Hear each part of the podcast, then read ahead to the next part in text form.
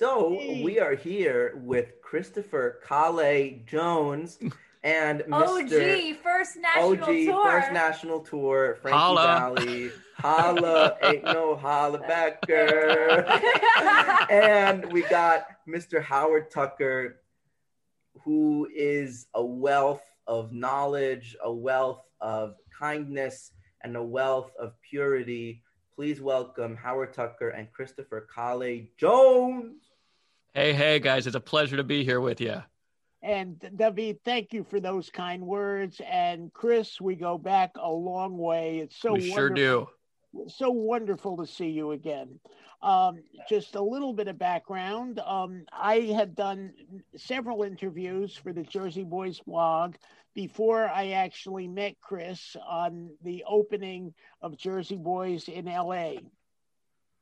Um, the in person interviews were arranged by the publicist, one in New York and one uh, nationally. The national uh, publicist is Kent uh, Mackingvale.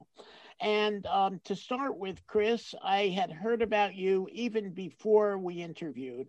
Um, I had connected initially very early on with Christian and Melissa Hoff, and they had told me that you had done Zhivago with Melissa and thought the world of you. And then, of course, there's this old joke. I went to see Dr. Zhivago. What's wrong with you now? Et cetera. et cetera. but it's actually actually a play. Um, do you? And it was directed by Des McAnuff. Is that the first time you worked with Des, Chris? And maybe you could give a little bit of uh, background on um, your working with Des and how that came to Jersey Boys. Yeah, absolutely. That was my first time working with Des. Um, you know, I was fortunate enough uh, when I was in New York um, as a young actor. Uh, I took a monologue class with Holly Ann Ruggiero, who's now Holly Ann Ruggiero Palmer, and uh, she ended up being Des's assistant on a number of projects, including Jersey Boys. So when the auditions came around uh, for Zhivago, which was the adaptation of the the novel Doctor Zhivago. Um, I I went and auditioned, and she was in the room. Um, and I, I am pretty positive it's thanks to her that I got a call back for that. I mean, I had a fine audition, but you know, it was for a relatively small part. You could pretty much slot in any young, ambitious actor. It wasn't wasn't a huge deal. Um, but she she made sure I was in the callbacks. Uh, I got the part, and then because of that, I got to work with Des, and also the choreographer on that show was Sergio Trujillo, who ended up being the choreographer for Jersey Boys. So I, I have to credit it to to other people as well as uh, the opportunities I've had that I was able to be in the incredible show Jersey Boys and play Frankie Valli. So it's it's thanks to Holly I was in Zhivago, and it's thanks to that experience that they had um, uh, a chance to kind of get to know me. That eventually I was in Jersey Boys. And of course, your enormous talent plays a little bit of a role there too. Well, thank you. I appreciate that. And I do want to acknowledge that it was incredible working with Melissa. I've always had the utmost respect for both Christian and Melissa. Um, it's it's clear that they uh, have their priorities straight. They're incredible performers, but also you can see the love in their family and how they've uh, approached life. And it's it's uh, it's something that I, I truly respect.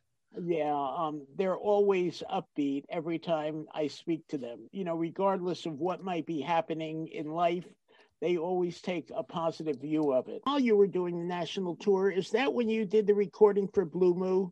Yeah. So, uh, literally, what happened is uh, Sandra Boynton, who's an incredible uh, children's book author uh, and has done uh, musical recordings with a lot of her children's books, was uh, looking for someone to sing a one of her children's songs in the style of Frankie Valli, and she had someone lined up to do it, and then they unfortunately dropped out. I honestly forget who it was. It was someone who had an actual name as opposed to myself, but someone who was active in the recording industry.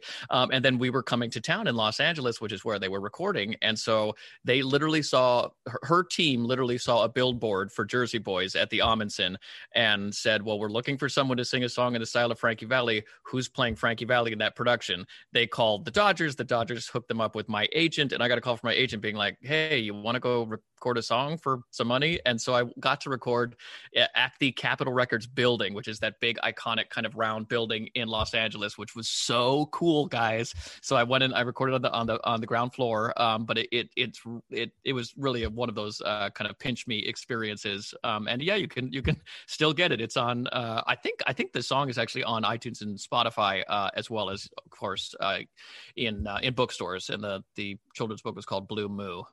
And I believe, yeah, I believe you ended it with I sound just like Frankie Valli. I, I did. I did. I, I, I sang everything they uh, they they wrote that there. So that was not me claiming to be uh, the best Frankie Valli Ah, impersonator, okay. but I, I did sing everything that they wrote on the page. Were you living in Manhattan the entire time of the first national tour, or did you move back after Jersey Boys, or move there, or Yeah, so- happen? Yeah, I had I had an apartment in Manhattan when I when I booked uh, Jersey Boys, um, and then uh, I, I I had my stuff there for a while, and then I I uh, went out on the road, and while I was on the road, I was still uh, dating my wife, um, and we were uh, we got engaged, got married on a Tuesday. I um, called out of the show on Wednesday so that we could have a post you know marriage uh, meal with the uh, the family, um, and then I flew back to the road on Thursday. Um, and so from that time on, I had a shared apartment with my wife, obviously, uh, in New York. So yes, I kept a residence in New York the entire time.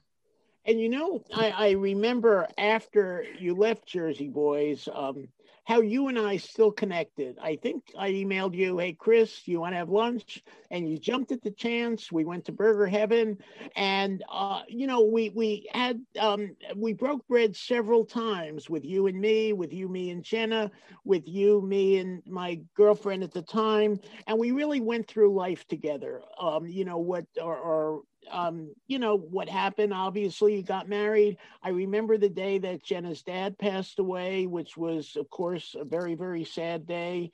And uh, you know, it, it was just great reconnecting. And I think during that time, um, you know, maybe it evolved from fanship, really evolved into friendship. And um, it was great that you know we became pretty close. Now you did do a play in New York, and I'm just not going to remember what it was. It was a play.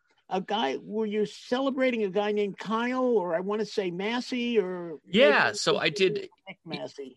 Yeah, I did a, a, show that started at the New York Music Theater Festival. Um, and uh, there's an incredible musician named Ned Massey who, it, uh, that's yeah, it, he was that's a folk artist in the style of Bob Dylan. And when he was coming up, uh, he he he kind of was seemed to be possibly one of the next big things, and it it just never quite happened for him, even though he was incredibly talented, wrote a lot of great songs. Um, and so he wrote a show kind of about that experience, you know, which is is fun because we don't always get to see that side of the entertainment industry, like someone who gets close to the top but then doesn't quite make it over the hill. And so it, it was a, a beautiful show that kind of told that journey along with um, weaving it together with his kind of experiences of spirituality and so on. So I I played kind of an angelic sort of uh, spiritual presence in the show, which sounds odd unless you've seen the show. But basically, I got to sing a lot of high tenor fun stuff, and I loved it.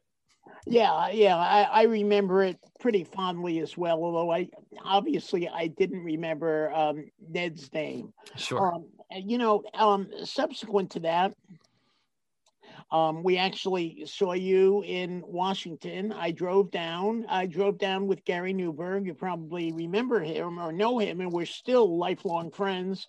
And um, we actually saw you in Little Shop of Horrors. I could have used you there, man. I'm in process of getting three implants with a lot of money. You probably could have done it for me a lot less uh, less expensively. And um, you know, then after that came Under the Street Lamp, which was really, really great. I went to two of the tapings, and um, you know, some of your stuff. Obviously, I don't have to tell everybody that you've got a phenomenal voice, but you know, you went. No, out of the Howard, you do you do need to tell everybody. Please keep Oh. telling everybody. Thank you. Well, there you go. A phenomenal voice compared to everyone's, not just compared to me. Anyhow, um, you did go out of the box a little bit with "She's a Lady," and um, and was it since I don't have you that, or since I felt Yes. you? I, Since I sang both of them in two different specials. Okay. So, yeah. We're both great. And I love the slow version of Who Loves You, dedicated to Presley. I thought that was so, that really was terrific. Now, um, I want to just make a joke at the very first taping. I hope my Cuneo story is okay here. Go for it, Howard. All right. Well, Cuneo did a wonderful, probably the best At Last I've ever heard, the Etta James song. And then I posted after that, you know, Mike, what a great rendition. And then you posted right after me. I can't believe it. I'm your friend, you're my friend, and you like his singing. What's up with that? And, um, you know, that was a treat for me to go to those um, tapings, and uh, it just was wonderful. And um, after that, we talked about Darin Ventures where uh, Bobby Darin was one of one of my favorites, and that's really my generation. I think more than your generation with Mack the Knife, Splish Splash, Beyond the Sea, and um, everything else. And um, you know, you went into that. Um, I'm an investor in that. And obviously, with the pandemic, you really couldn't do any more shows. And um, you know, is do you plan on continuing there, or are you not sure at this point? Or yeah, absolutely. So let me let me expand on that a little bit. So um, uh, yeah, as I was coming out of Under the Street Lamp, um, my friend Michael Ingersoll, who was also a member of Under the Street Lamp, um, had started his own production company as a producer, um, and he was producing uh, a bunch of these shows with a single artist where they were singing the songbook of uh, a famous musician from the past. Um, and he asked me and approached me early on and said, "Would I want to do that?" And so the funny thing is that when I was playing Frankie Valli on the road, Bobby Darin kept coming up because there's a lot of parallels between both of them.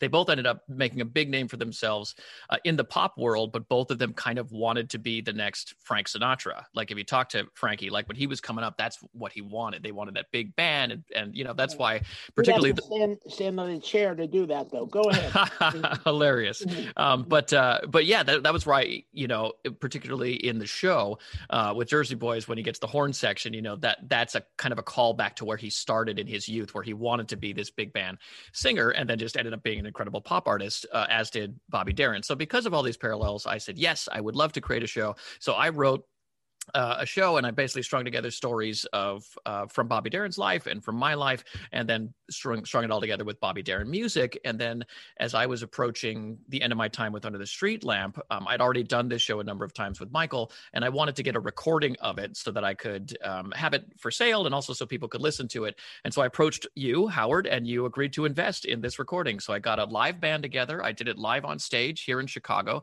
um, and I got a live recording of my my show.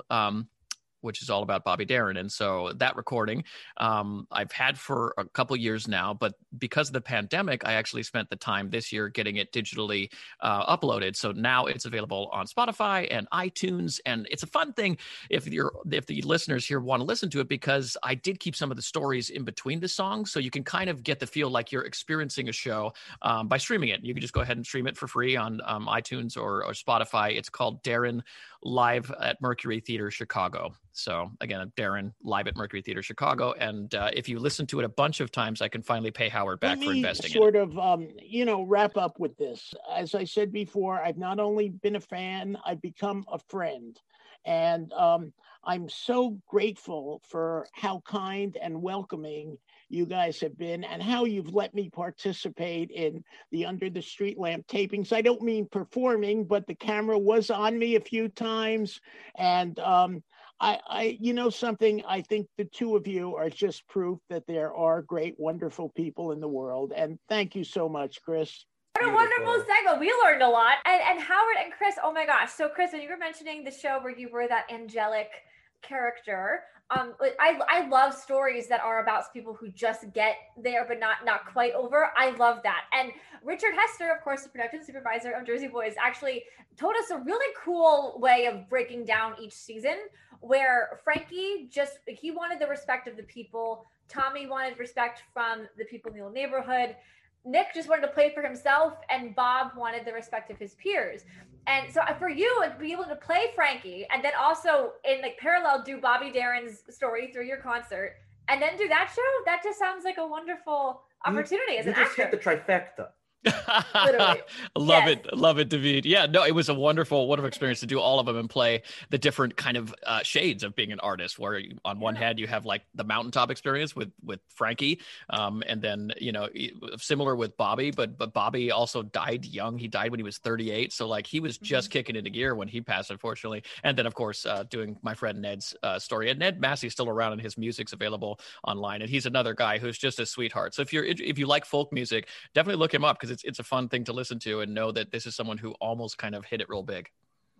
Definitely. Oh, that's so cool. Well, I have a general question too. Um, in our sound check last night, you actually mentioned how you were a math major as well as a theater major. Yes. Can you talk about that a little bit with at your at Northwestern? Sure. So I, I've always loved math. When I was in uh, in high school, um, I finished everything my high school math department had to offer me by my um, junior year. So my senior year, I actually went to the University of Hawaii. I would I got a. Uh, uh, a permission to, to leave campus from my high school, and I would go from my high school. I would drive to the University of Hawaii, and I would take Ooh, calculus courses there.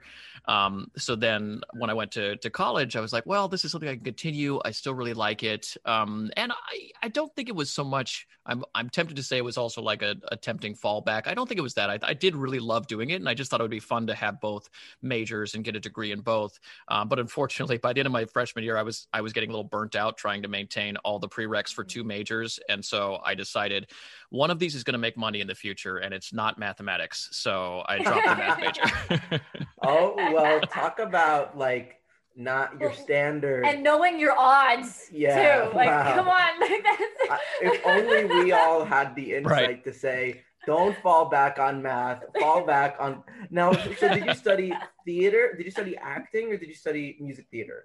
So both. Uh, the way that Northwestern works or worked it at the time, I'm not sure if it's exactly the same now, is that you would be a theater major, which I was, and then you could also study music theater, and you would get. Um, it's not a minor there; it was a certificate. So I basically I graduated as a theater um, major with a certificate in music theater. Uh, they also do a funny thing with the major in that it's a bachelor of science in theater, um, which I think the distinction is that you you do a little bit more into theater history. You have a little uh, different, slightly different prereqs than to have a, a bachelor of arts.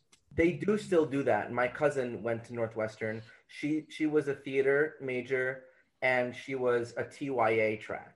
Oh, nice, fantastic. So, um, for all our listeners, TYA stands for Theater for Young Audiences, Mhm. and um, so she also got a, a BS. awesome, That's that's so funny. great. Mhm. Yeah, I also realized how Farrah much I'm.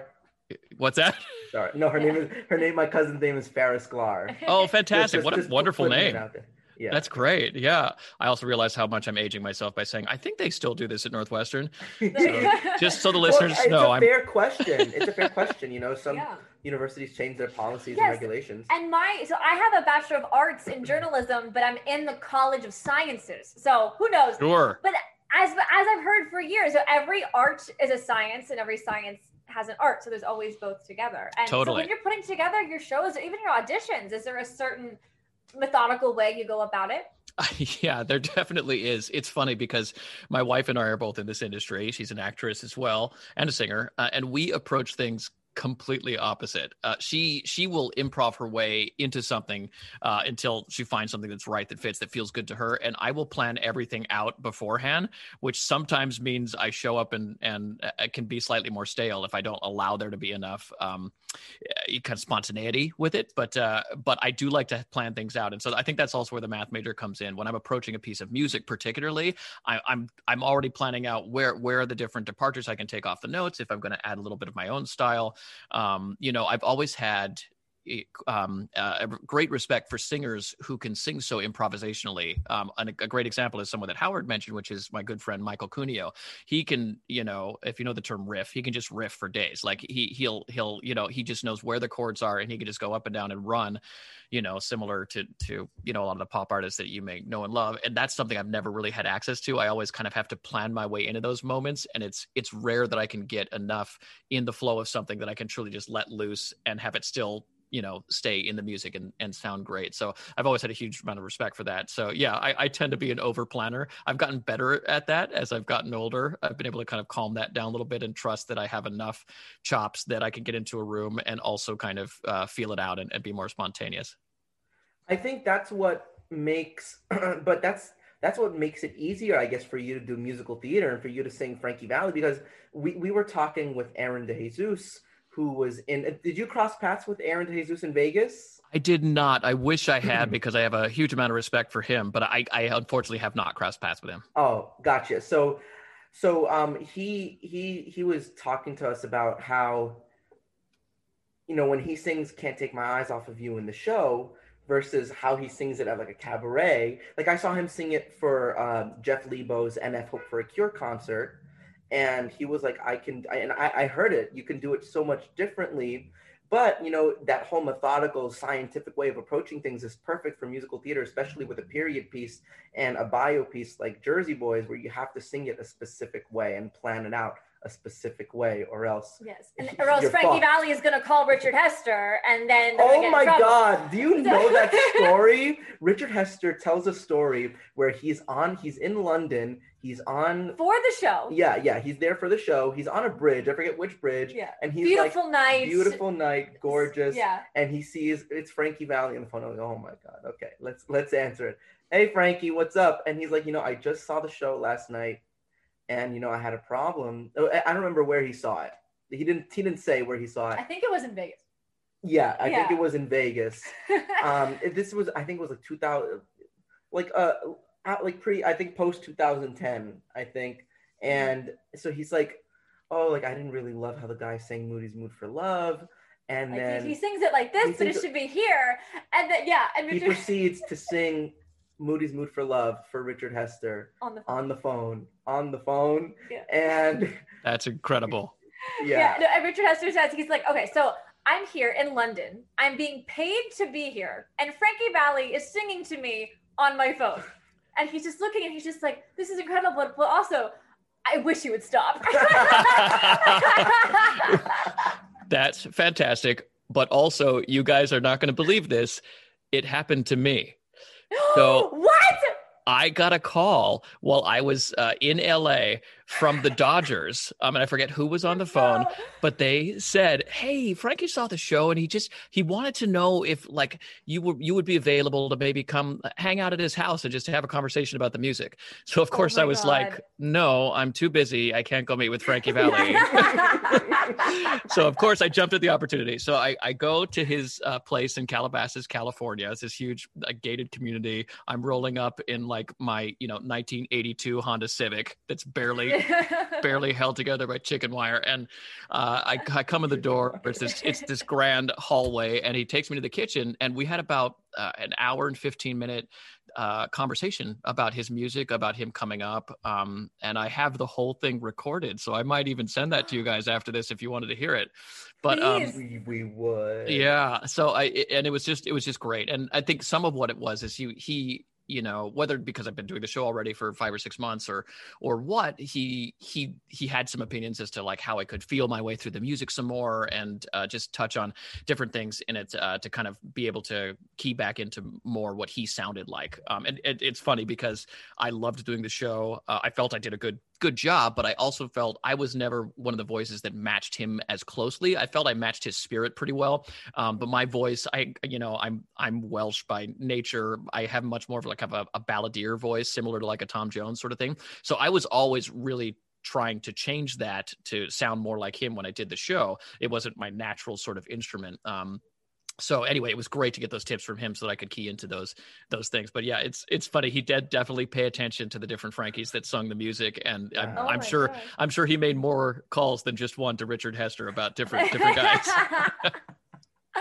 that is unbelievable. Thank you for sharing that with us. Like, were you terrified? Oh yeah, of course I was terrified. I mean, I thought. I mean, you know, there's an element, there's an element of job security where you're like, well, I've signed a year contract, so I don't think I can right. get fired right now. But also, like a like Jersey contract. Yeah, yes. that's right. That's right, a Jersey contract. But also, you know, I'm talking to Frankie Valli, so uh, you know, I'm like, I hope he likes it okay. But yeah, it ended up going great.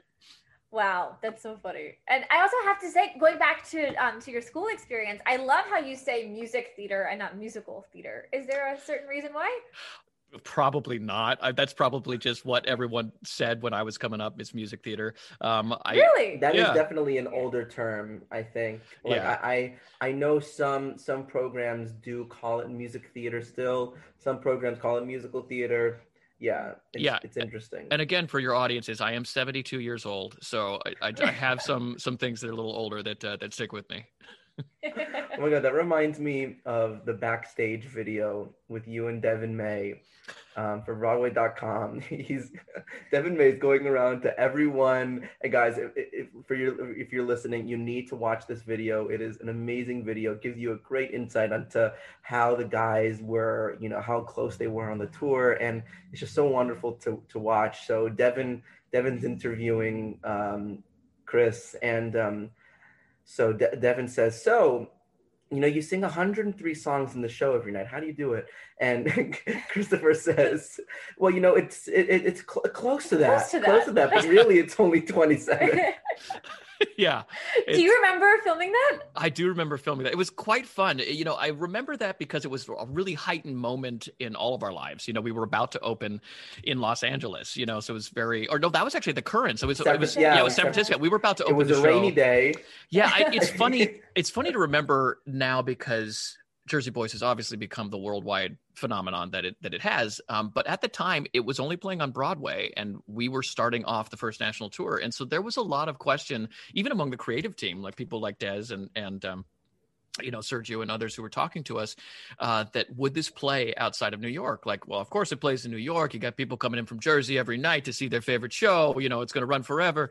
But will that happen in San Francisco? And we were pretty sure it would have legs, but at the same time, we weren't positive. And so all of us were really kind of keyed up and hoping to do the best job we could and to represent the Broadway show as best we could. Um, and in the midst of that, Broadway.com did this feature, and Deven May was chosen to to host it, of course, because he had the most experience of any of us. He'd been Bat Boy and done a number of cool things. Um, and so, and he's also just like a hilarious cut up of a guy. Um, so he he hosted this thing, and so yeah, I remember him interviewing us backstage, and I remember all of the fun hoopla of that uh, that incredible experience. Wow. That's awesome. Yeah. Had you seen the show on Broadway before you did it? Yes. So, you know, I think, you know, there's there's that old saying that um, you know, uh preparation that where that luck is where uh preparation meets opportunity. I I had seen the show. Yes. Yeah, I had. I had seen the show soon after it opened on Broadway and was already kind of generating some some buzz. Uh, even though it's funny because when it first came out, the the initial reviews were kind of mixed. They're like, "Oh, great, another jukebox musical. I don't know if we need this," and then it just became this runaway smash. So I saw it early on, and I thought, my guess is there's not going to be a lot of guys who can play that role, and I know that I can. I don't know if I'll get to, but I know that I can. So I saw the show and then I started listening to the song the soundtrack and singing through it once a day for basically 6 months. I just started singing through everything. I started figuring out where I would place the falsetto, when I would flip into it, when I would flip back down. Um, and I, I did that for about 6 months not knowing if I'd even have an opportunity to audition for the show. So by the time that audition came around, I was I was really, really prepared, um, which still doesn't guarantee you're going to book anything. But uh, thankfully, in my case, it ended up eventually working out that I I was going to be uh, the the first Frankie who was cast after Tony Award winner John Lloyd Young, and that was quite an experience. Oh yeah. How difficult was it for you to traverse both registers, the chest register and the falsetto register, and you know find your sweet spot, like the transition between both? Yeah, it took a lot. ag- Again, we've talked about planning. It took a lot of planning for me to do that. Basically, uh, some some some uh, singers have more finesse and versatility where they can kind of just flip in and out willy nilly. Um, for me, I knew that if I was going to do it, I'd have to know where I was flipping in and where I was flipping out. So I planned each one of those songs and and took time on each one so that I knew that okay, on this note, I'm going to stay still be my chest voice, and I'll flip into my falsetto and keep going up, and then I'll come back down and flip back in here. Um, and it took uh, it took a lot of kind of negotiating the voice. Um, I also had to be very careful to make sure I had enough voice for the show every night. I mean, as you guys probably know, within the first couple years of of doing the show, you know, they went from thinking John Lloyd Young was going to be the only guy playing this role eight shows a week, and then they they switched into the six show and two show format because it was just such a a beast to sing. They were they were losing people, and and John was having trouble, and he was needing to call out more than they wanted him to, um, and that's when they they did that. But they were still learning all of that when we were um, auditioning and rehearsing the show. I, I did for the for our entire preview uh, portion in San Francisco. I did all the shows, so I was doing eight shows a week for like two weeks. Um, Oh, Jared, Jared wasn't covering for you. he he Those was two he was, but as you can imagine with big projects like this, um, they they want to get the show in good shape, and they don't often have time to prepare um, Mm-hmm. everybody who's covering until the show's up. And so they wanted to make sure that the Right. opening was as good as it could be. So unfortunately for Jared, I, I, I, I having talked to him, I believe it was, you know, uh, not not fair for him because it, it he had to basically wait until we opened before they finally got him rehearsed um, and then up and then he started doing the two show and i mean he was fantastic and obviously went on to broadway and a number of other amazing things because he's an incredible performer. Um, but yeah but at the time they were just so focused on getting every detail right that i was doing all of the shows in previews. So i was living pretty monkishly outside of the show to make sure that i'd be able to get on stage and, and do the show justice every night. Now, a lot of Frankies say Moody's Mood for Love is the hardest number in the show, or like one of the hardest sections. But I don't know the, the way I see it. It's uh, it's it's it's in it's in B flat. So Yes, Those- perfect pitch. i am jealous i do not have perfect pitch well, so it's funny. So it starts. So uh, I'm in the mood starts out in F, and then it modulates into B flat. So it for Moody's mood. So, but Moody's mood, like you're you're sitting on those C's and those D's and those E flats, going up to those Fs. So you, it is uh, for me. It is it is a little bit easier to traverse that song than for me to say. Um, it's it's it's easier to traverse that song than I can't give you anything but love because you're really sitting in that tre- in that chest register and like eh, like especially the end the end of that the end of that number so many people sing that end differently because i know rick Faugno and um and and joseph leo Bwarie, they always chested the end of that number but that a flat is in such that that horrible break spot you know? So how were how did you how did how were you musically directed to sing the end of i can't give you anything but love Um, so it was kind of it was kind of negotiated with each singer as they they did it. So they would you, you get in the rehearsal room with your musical director, you you tackle it. Um, for me, it, it sounded I could sing the the end of that song chested. It just sounded too bombastic, you know, because I Okay. I have I have kind of a, a just a bigger voice. Um, which is not necessarily a good thing. It's just ha- my instrument just happens to be like it just makes a big sound. Um, so when I'm testing something, it it'll be loud if it's up in the A B range. So while I was able to do it, they listened to it. They're like, nope, that's not that doesn't sound like Frankie. Let's not do that. So they had me flip in, I think, uh, one or two notes beneath that. So I would, I I can't give you. I think on starting on anything, I flipped. I yeah, so- yeah yeah. So starting on anything, I would That- flip in, and then we yes, would oh just try to goose as much of the of the falsetto as we could under that, because unfortunately that note is lower in the falsetto range, so that it became about putting as much air as I could behind the falsetto there. But that's how I did it. That's uh, so. Who was who was your music director for your leg of the tour, like for when while you were there? Was it Ron?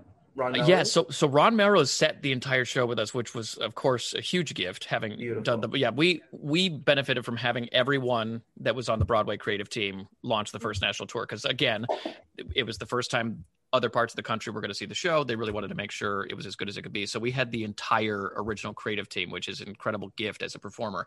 Um, so Ron said it, and then we had a great uh, musical director on the road named Andrew Wilder, who's uh, had MD'd a number of Broadway shows and and joined us on the road. Uh, and he's everything you want out of an MD. He's particular enough to to keep you where you need to be, but also kind of let you have the few you know choices that that still stay in the world of of the Four Seasons.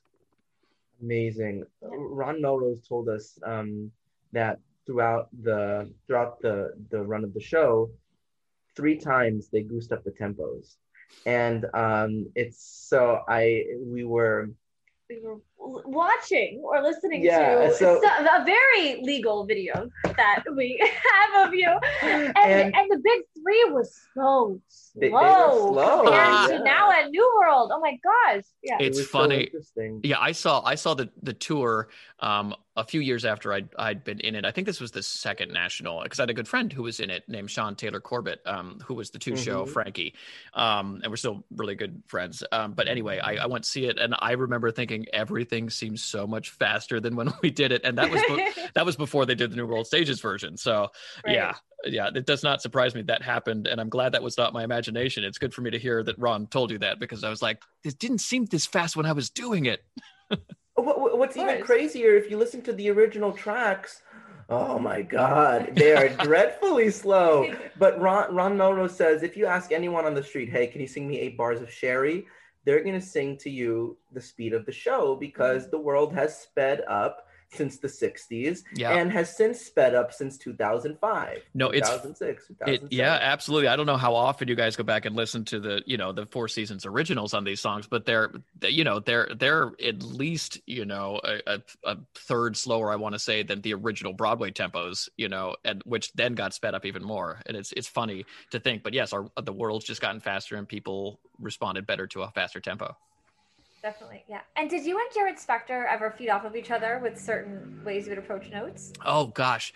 We have such different instruments. Jared is one of the guys. There, there are like two or three guys in the Jersey Boys world that I think got as close as you can get to Frankie without being Frankie. And uh, Jared is one of those guys. I just think he he had an instrument that already naturally sounded more uh, like Frankie in the pop world, uh, in my opinion. And so when he then made uh, efforts to go even closer to Frankie, I just felt that he was just spot on. And and um, I, I've been so uh, happy to see all of the things that have happened in his career. But yeah, so we we never really kind of compared notes. We we were both kind of autonomous performers. Um, we were friends and would hang out, but it was like I, I know what I'm doing, you know what you're doing. Um, I don't think he would watch like he he had to watch me a bunch before we started so i think he stole whatever he thought was good and then like Yeah. made up the rest of his stuff because that was one thing that Des actually told me in rehearsals, which is something I've kept with me my entire career, is that um, amateurs invent, professionals steal. Steel. Yeah. Yep. And I I- love that line. I do Yep. too because you know,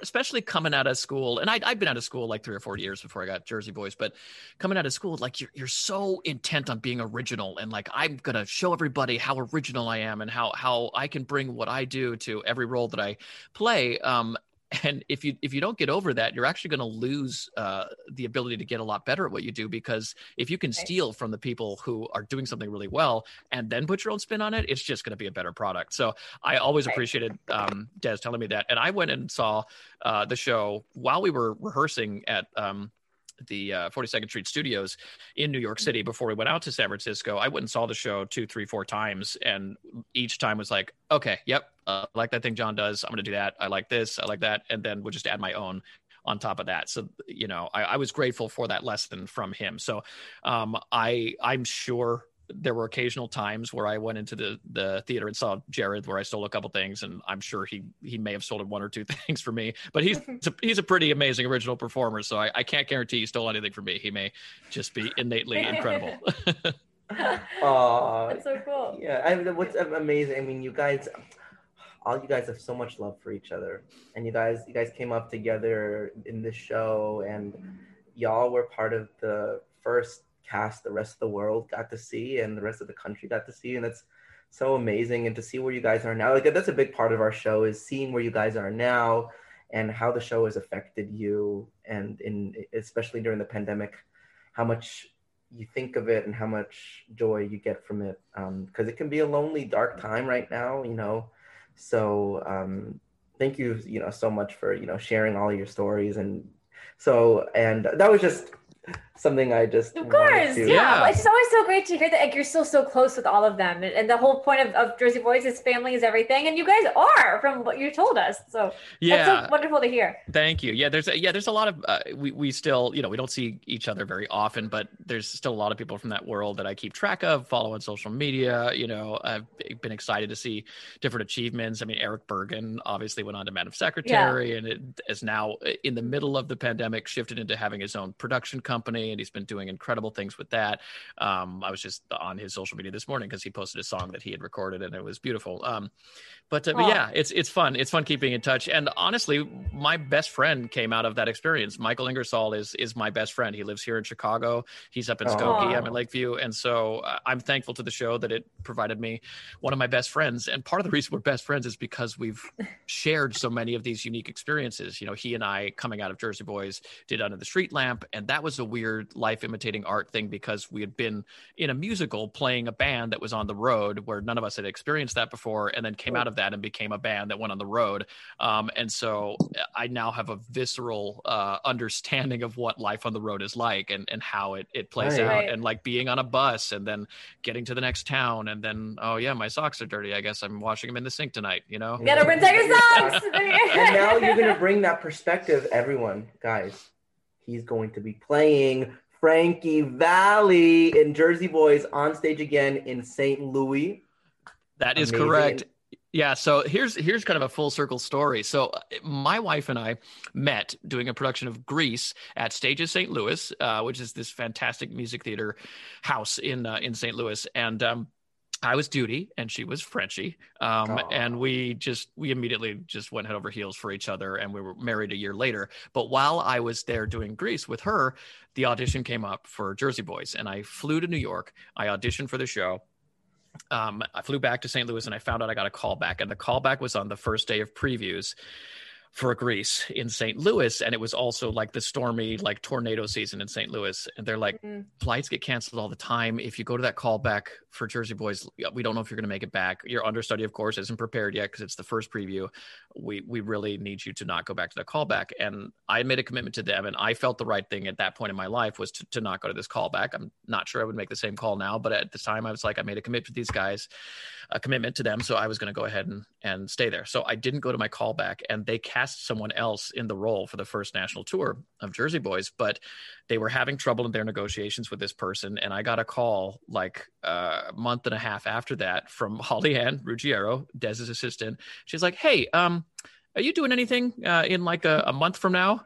Like, did you book any shows?" I was like, uh, "No, I've got a couple callbacks, but nothing's firmed up yet." She's like, "Okay, okay, cool. Uh, uh, that's all. Thanks." And then she hung up the phone hung up the phone and I didn't hear anything. And I was I I was telling my my you know girlfriend now wife Jenna I was like uh, I got this really weird call from Holly Ann.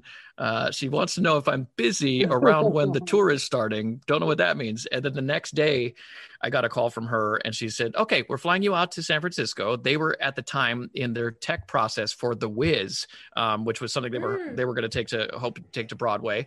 Um, and so I went there while they were doing the Wiz. It was the same team again. It was Des and Sergio and Ron Melrose. And since they were all there, they flew me out there, and they were like, "Yeah, so you're gonna come audition for Frankie. Here's uh, here's seven scenes and five songs. Just have them all learned by the time you get there, and uh, we'll go ahead and, and audition you." So they flew me out to San Francisco. I did the What yeah, was what was the time like? You got the call, learn this, learn all this shit. Mm. By the time you get there, how, how long think- did you have to learn all this shit? if I'm remembering correctly, so I got the initial call where I it was just checking availability. The next day, I got the call saying you're going to audition, and then I think two days later, I flew out to San Francisco. And in Wow. the in, in the middle there, so the day that I got the call saying I was going to audition, they said you have tickets to Jersey Boys tonight. Go see the show so you can refresh yourself, and you're going to meet tomorrow with our dialect coach uh, Stephen Gabis, uh, who was at that time coaching a, a show on like Theater Row. He's like, go meet him at Theater Row uh, and just spend an hour with him, and he's going to start getting you into the accent. And then the day after that, you're going to fly out to San Francisco and audition again. And and I did, uh, and that was that was the first time I had a, a pretty decent conversation with Ron Melrose um, at the piano. So it, it was kind of a, an elongated audition process because they were also rehearsing for. Um, the uh the the show the Wiz at La Jolla Playhouse at the time. Um so I would kind of like do a couple scenes. They would go back to rehearsal. They'd come back out. I would do something else. They'd be like okay next time we come out you're gonna do this. And then they would go do something else. So at one of these times I was Oh just in a room with Ron Melrose and he was the first person to be like listen there's a pretty good chance you're you're gonna get this um and it's pro your your life's probably gonna change. So just you know prepare for that and and there there you go. So I finished auditioning there. I flew back to New York. Um, my agent called and said, it, "It's looking really good. You most likely have this, but um, Bob Gaudio has casting authority. He he has to sign off on every person who's going to be one of the big four guys." Um, and he wasn't there in, in San Francisco. He was in New York. So I had another audition where I was going to do slightly less material, but but still most of it. Um, and it was going to be midweek after I got back. So I got back on like a Sunday, and it was going to be on Wednesday and all of the the producers and everyone was going to be in the room. So I go back to the studio in New York, and all the producers are there. There's like nine people in there, uh, but Bob's not there yet. So I'm just waiting there. They're like, "Yeah, as soon as Bob gets here, we'll you know we'll we'll get started." But he's got to see everything. So it was it was only a few minutes, but then Bob walks in, and he happened to be hanging out with Joe Pesci that day. So What? Joe, yeah. So he walks yeah. in the door with Joe Pesci. So Joe Pesci is now in my final callback for Jersey Boys, staring me down, and I have to pretend Oh. to be uh, not only Italian but from New Jersey and get all the attitude I can in front of you know Mr. Mob Guy himself, you know Joe Pesci, like the the quintessential you know mob movie actor. So yeah, I was definitely nervous, but uh, it all worked out, and uh, just I was that was about I think two to two and a half weeks before rehearsal started, and so I, I got it. My agent let me know I got it. It worked out the details, and a couple weeks later, I was in a rehearsal room with Des and Sergio and the entire team. So it was it was Wow. crazy, but that was at Stages St. Louis. So full circle.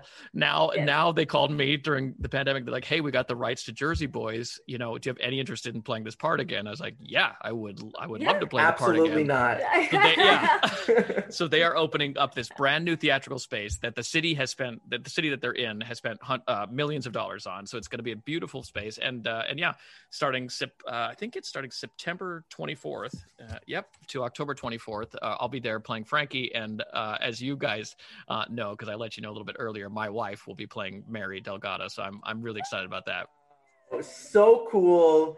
You know, and you, you- Holy you got shit! holy shit. You guys are going to be experiencing this together. It's been about a decade since you've been in the show, right? yeah and and you know you're going to be experience having this amazing experience again experiencing this great material and getting to do it with your wife Yeah, I'm I'm really excited. She's been excited to yell at me on stage for for years. So she's she's super stoked, and she's oh my god she's gonna be an incredible Mary. She uh, i yeah. can't wait to see i can't wait to see good job Dad. Dad. Yeah. that the Oh. knife is gonna go in there. That's I know, so and now that. I have like an eight year old girl, woof.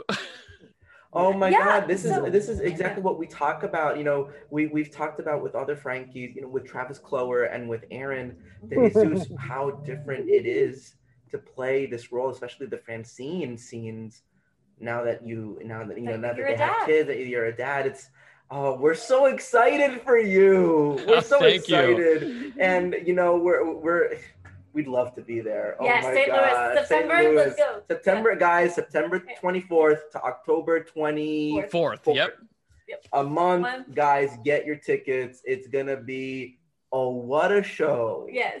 Yeah, It's it's gonna be a lot of fun, and I'm super super excited to do it. So uh, yeah, it'll it, it'll just be great. Yeah. That's so Ha- Have, have you looked back at the script yet and just thought about how maybe your perspectives have changed over Sure. the past 10 years? Yeah, I mean, I yeah, I I had looked through the script. Um, they you know they they're making a couple uh small changes to the script because they do have a slightly more conservative audience so there won't be quite as many fucks when you see it in st louis just so you know so your audience well, knows Jenna better still have the first one.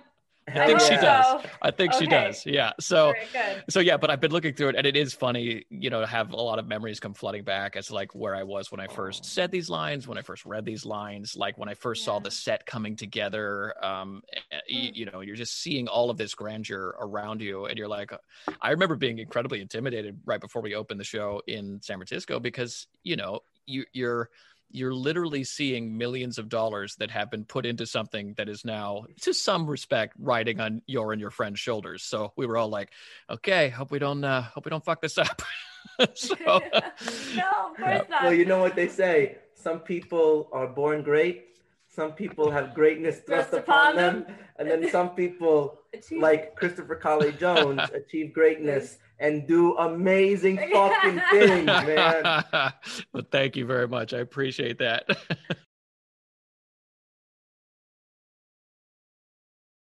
and um, and we really got into how like every single production of Jersey Boys really is like picking up a Disney collectible because you never know what you're gonna get. Or for example, in St. Louis, if they take away some of the the f bombs, then that's Sure. a specific part for that region.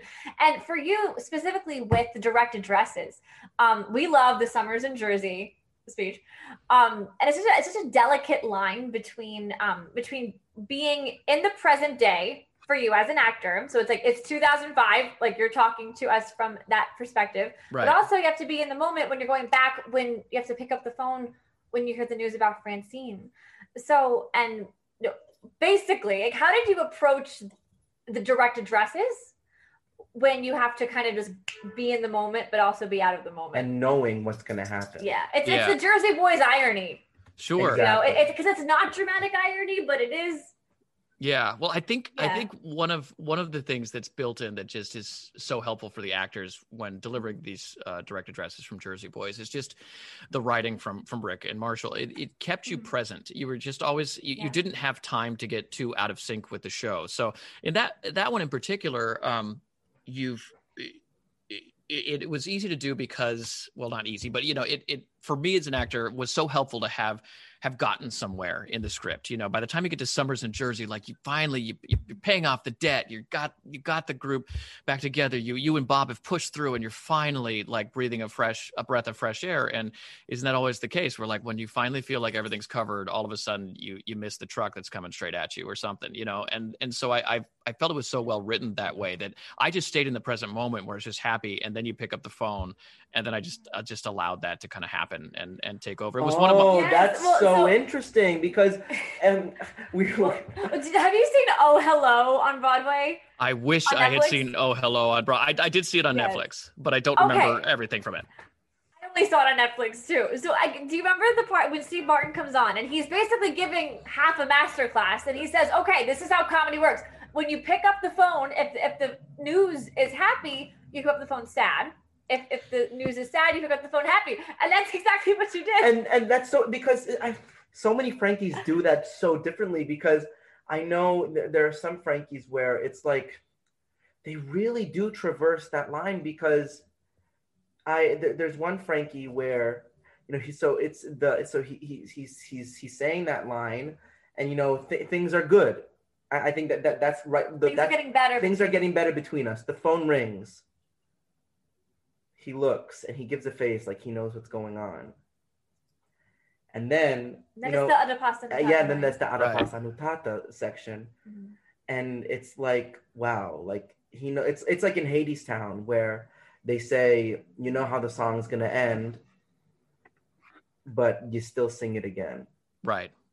Yeah, I think uh, for me there was an element of being in the present, knowing what would happen on the call.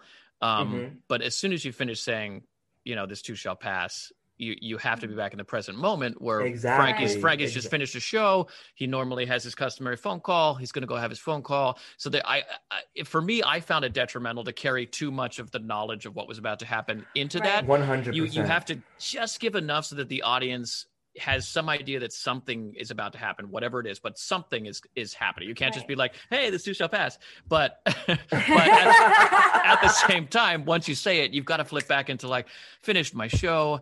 Oh breathe i can i can breathe a breath and now i get my call from my family. This is great. Here we go. And then and then it has to overtake you because it, it just is more Right. powerful that way. And one of my Yeah. favorite things uh, you know each each frankie has their own things. And it is funny like you talk about it, it being like a you know a, a collectible sort of thing because people fall in Mhm. love with like the cast that they saw.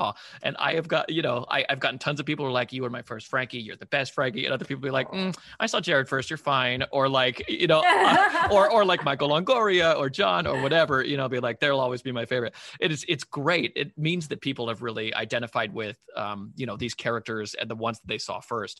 Um so I, I, do love that. One of the things that I always took with me is I, I forget who it was, but it was a friend of Bob and Frankie's who had kind of come up with them, who saw the show and wrote me afterwards. And um, you know, he'd he'd seen a couple different versions of it, and he said the thing I like about you is that uh, you it to in his opinion carried frankie's heart the best like he just he just felt like for whatever reason the performance i was giving really had a lot of uh, heart that that he identified as being similar to frankie's spirit. And so i, I always really kind of treasured that Yeah. that compliment for me because that's that's also something that i i strive for in, in a lot of the parts that i play as an actor because i'm still active as an actor. It's what i love doing. I'll do it till i die. Is that really trying to key into like the heart of a character um because i'm not the best mimic. I'm not the best imitator. I've already said there are other frankies who i thought did it way better than me. Um but uh, but i do try to find out what's motivating you what's driving you and how can i make you human for this audience tonight it's an actor's dream. It Yeah. really is. It's such a beautifully written part, and it's one of the hardest parts. It's definitely top five hardest musical theater parts Mhm. in all of history. Yeah. I mean, listen, setting aside the fact that like there there are no like baritone parts anymore, no ba- but like even in terms of tenor parts, you have to use so many different parts of your voice and the script is so good and you have to everything has just has to come together so nicely.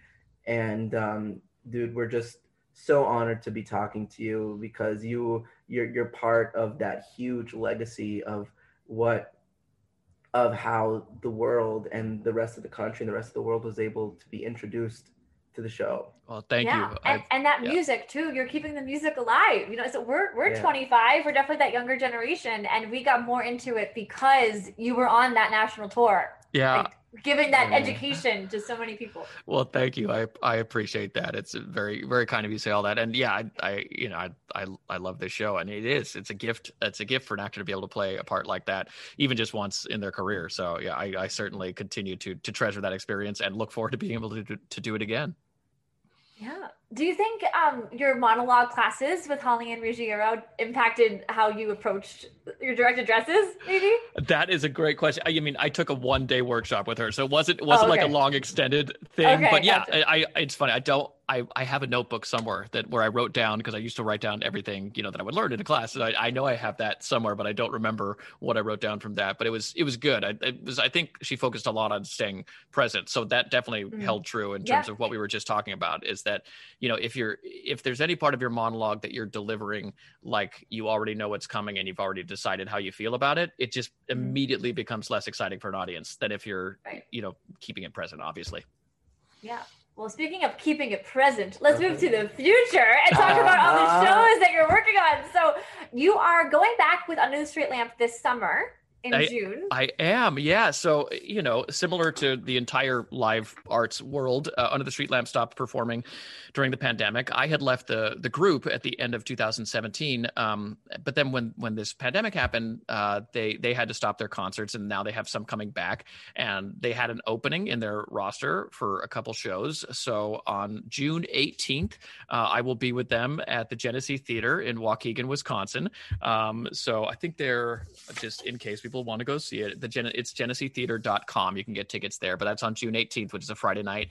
Um, and then two days later, we're playing a casino in North Dakota, but I don't have that information. I'm not even sure if that's uh, for public sale or whether it's just for the people at the casino. But um, but yeah, so I'm doing I'm doing a couple gigs with them. So that's another kind of full circle moment. It's funny given the fact that you know this pandemic has been so hard on on arts workers and we all never envisioned a world where broadway would shut down you know when 9-11 happened it shut down for like a day and then it was back Mhm. Uh, we never saw this coming um, so given what this year has been I, i'm so excited that i have so many wonderful things on the horizon with under the street lamp uh, jersey boys i'm currently um, doing a virtual project for chicago shakespeare theater which is going to be streaming live um, starting tomorrow i think may 24th so um, so yeah, that'll be streaming May 24th for about a month. Um, and I could talk about that a little bit. It's really kind of fun and, and kooky, the, the project I'm working on. And then I also had been cast in a production of Children of Eden right before the pandemic happened.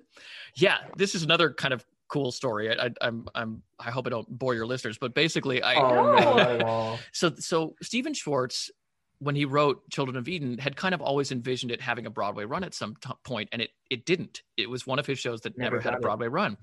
So they, he had this idea that he wanted to try to remount it and find some people to do it um, and possibly give it that chance for a Broadway run in the future um, and also at the same time record it for posterity. And so he uh, made a deal, I think, with PBS to, to record the show, but he was looking to hire a cast uh, locally in Chicago along with some celebrities. So I went and auditioned here in Chicago, um, and a good friend of mine, uh, Brenda Didier, and um, her assistant, uh, Chris Carter, were was she was directing and he was choreographing, um, and then an amazing musical director, Jermaine Hill, who I'm actually working with right now on the Chicago Shakespeare Project, uh, was going to be music directing. So I went to audition for them, and guys, when I went in the room, Stephen Schwartz was in there. So I sang oh my Wow. goodness. yeah, I sang uh, "A World Without You" from Children of Eden in front of Stephen Schwartz, and uh, Composer. and thankfully because I'm friends with people behind the table, like I got, I he, my friend called me afterwards, like, yeah, Stephen really liked your voice. I was like, no, oh, Schwartz liked my voice. that's amazing. So I, I Big totally, man in town. Yeah, I Big t- man in town. I totally fangirled out, and I was so stoked. Um, and and then he ended up casting me. He cast um they're still seeing whether everyone can do it because now it's been pushed until the summer of 2022 but it should still be here in chicago um, but i've been i'm, I'm the understudy for uh, for adam so uh, Wow. I'm, yeah. I'm, I'm super excited to do it. Thank you thank you so yeah that'll be coming up coming up next year um, so yeah it's just That's so it's cool. it was so odd the timing when you reached out to me because literally all this stuff started happening right when you guys were reaching out to me and i was like i, I guess i'll actually have a number of things to talk about this is really fun Yes. Oh, we're so happy well, for you. thank Chris. you, Like, yeah. Howard, for putting us in touch. Yes. And you know what? timing is everything. Timing is everything. Everyone remembers it how they need Me to, too. and everything happens the way it needs to. Exactly. That's right. That's right. I I'll tell you another story from the show. That's one of my favorites. Um, because they like like uh, a lot of these things that you've already done. A lot of these are done in lists where you list like three things in the show. You know, uh, and one of them is Nikki's speech, which happens right before I make an entrance, where he says, you know, there are three things you don't do. You don't lie your mother. You don't tell the truth to your life, your wife. Um, and the third thing, everybody knows that. So uh, Michael Ingersoll was delivering this speech one night and completely forgot what the third thing was and that's my cue line to come on. So literally, and he's in it like it's not everyone on stage. He's in a pin spot on stage by himself. He's in that pin spot, and literally, this is what he says. There are three things you, you, everyone knows. There's three things you can't do. You don't lie to your mother. You don't tell the truth to your wife. and that was, that was it. And I thought, I thought like his mic had cut out. I just missed it. And so I come on like five seconds late for my entrance. And then as soon as we're both able to get off stage afterwards, like, dude, did your mic cut out? He's like, nope, I just completely forgot what the third thing was. So Went to the white room. yeah, there we it was go. really, really funny. Oh my god. that, that I think that's my favorite dialogue story. Yes, That's so 100%. funny. That's. Yeah, just kind of like, just It's so Nick Massi. yep, just like, uh, don't don't know what that third thing is. And it's it's it sucks because you literally set up the line by saying there's three things, and then and then you say two of them. No, but it's, it's a perfect comedic moment that worked out. It totally That's worked right. out. You know what? I just made a huge realization. Rick Elice loves three things. it's the rule of three. It It's is the rule of three. You're right, Gia. He, he does Thank that. you, Chris. Yeah, He does that in the Addams family too. I'm sure. There, Addams Family there- three. there are three things. Yes. Gomez. I, it's so funny. three is I work for real- comedy. Three is just they they work. Yep. Rick, we, it, we Rick love you. Rick. He knows. Yep. Um, we were wondering um, if you could tell us a little bit about Joe, Joe Siravo. Sure, I'm happy to. Um, you know, it, it was a blow to have him him pass. He was he was a big presence, you know, in the Jersey Boys world uh, and in the world in general. He was the one when we started rehearsing um, that we were all kind of looking to in some way because uh, he'd been around the block. He had achieved a lot of what a lot of us were were headed towards and were were looking to do in our careers. So of course we were looking to him for that. Um, but also he was the real deal. You know, he'd been on The Sopranos. He was this Italian guy. You know, he he had everything innately that we were all struggling to you know put on artificially. Um, and so I I remember uh, definitely me, and I'm sure a lot of the other cast too. You know, you you deliver a line and then kind of glance out the side of your eyes, and be like, "Did Joe like it? Did Joe think that was good?" Um, just because he was he was kind of our measure for authenticity, um, and uh, and beyond that, he was you know we we've said this about a number of people, but he he just had a big heart you know and he was always open for a conversation about acting about choices uh, he was free and easy with that sort of thing he wasn't you know he'd achieved the most of any of us who were doing the show at that point but it was there was never uh there was never an arm's distance from him you know it was never like stay you stay over here just just stay in your lane do your thing. He was open to every conversation um like how can we make this joke better? How can we you know make this dialogue better? How can we create the dynamics that are going to work in the Gyp DeCarlo scenes, you know, with with the guys. Um, so, so yeah, I, I he will definitely be missed. Um, you know, my I I'd mentioned before Michael Ingersoll, who was my initial uh, Nick Massi on the first national tour. Um, he was really really close with Joe, and he and I were texting that day, and you know, Joe had kind of uh, mentored him a bit in his in his life. So there's there's an impact that goes uh, goes beyond himself, and I- mean in one sense it's the silver lining is that that's kind of that's kind of what you want to happen when you when you pass you want you want your reach to go further than just you you want people who have been touched in some way by by what you contributed um and the value you were able to give to other people. And he definitely was someone who excelled in that in that way. And and uh, I I will miss him. Um, I'm I'm bummed I will never get a chance to to work with him again, um, and or just to have a have a bite to eat with him and and shoot the breeze about about acting and and the career. Um, but he was he was a stand up guy, and I will always love him. Of course. Yeah. Well, we're so sorry for your loss. Well, thank you. Everyone. Yeah. Yeah. Well, on that note, Joseph Siravo, we are lifting you up on our Yeah. podcast. And Christopher Kale Jones, we will always support you and share whatever you are working on, whatever you want us to tell the world. We are here for you. Fantastic. I don't Yes. I don't know if you've had any two timers on your podcast, but I, I love podcasts. So if I do anything really big in the future where like it's worth it to have me on again, uh, please have me on again because Um, Oh my God. I love If- if you wanted to shoot the breeze with us, or, or really even dissect anything about the show, like we could. What we usually like to do is we like to pick one section of the show. So maybe even it's just like we could do Act One, we could do just winter, we could pick a season. Yeah, we just And we love can go through it all about a together. deep dive. That's yes, what we do. that's what we do. We're the deep dive. We're the deep Podcast. dive universe. that Yes. is fantastic. I, I mean, okay, so basically, let's just meet every Friday night from now on. We'll have a bottle Great. of wine and we'll just talk story. It'll be great. I'll It'll be sell perfect. it. Don't tempt us. Don't tempt us. Yeah. We will. Yeah, well, if you wanted to, whether for the podcast or not, we could we could figure something out once I start rehearsals in uh, St. Louis, and you could talk to like a whole that- a whole sick. bunch of new people approaching the material for the first time. Probably, It would Yes. be- That would be sick. Yeah. We would absolutely love that. If Totally. You can make that connection. That'd be sick, dude. Yeah.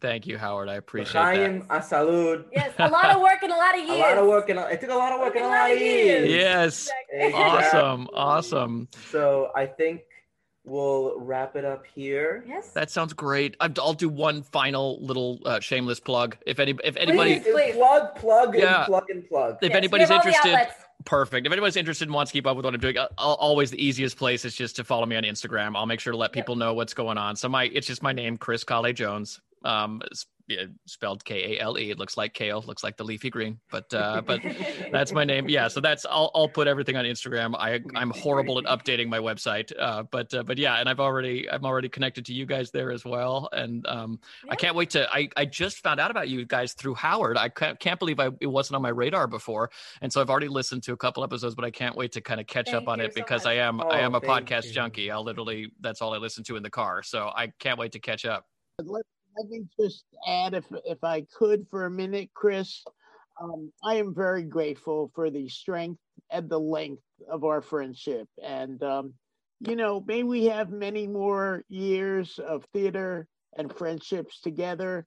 And uh, Gia and David, it's fairly new, but hopefully that will go on forever too. Chris, I can't thank you enough. You really have elevated my life as well to a new level. So thank you.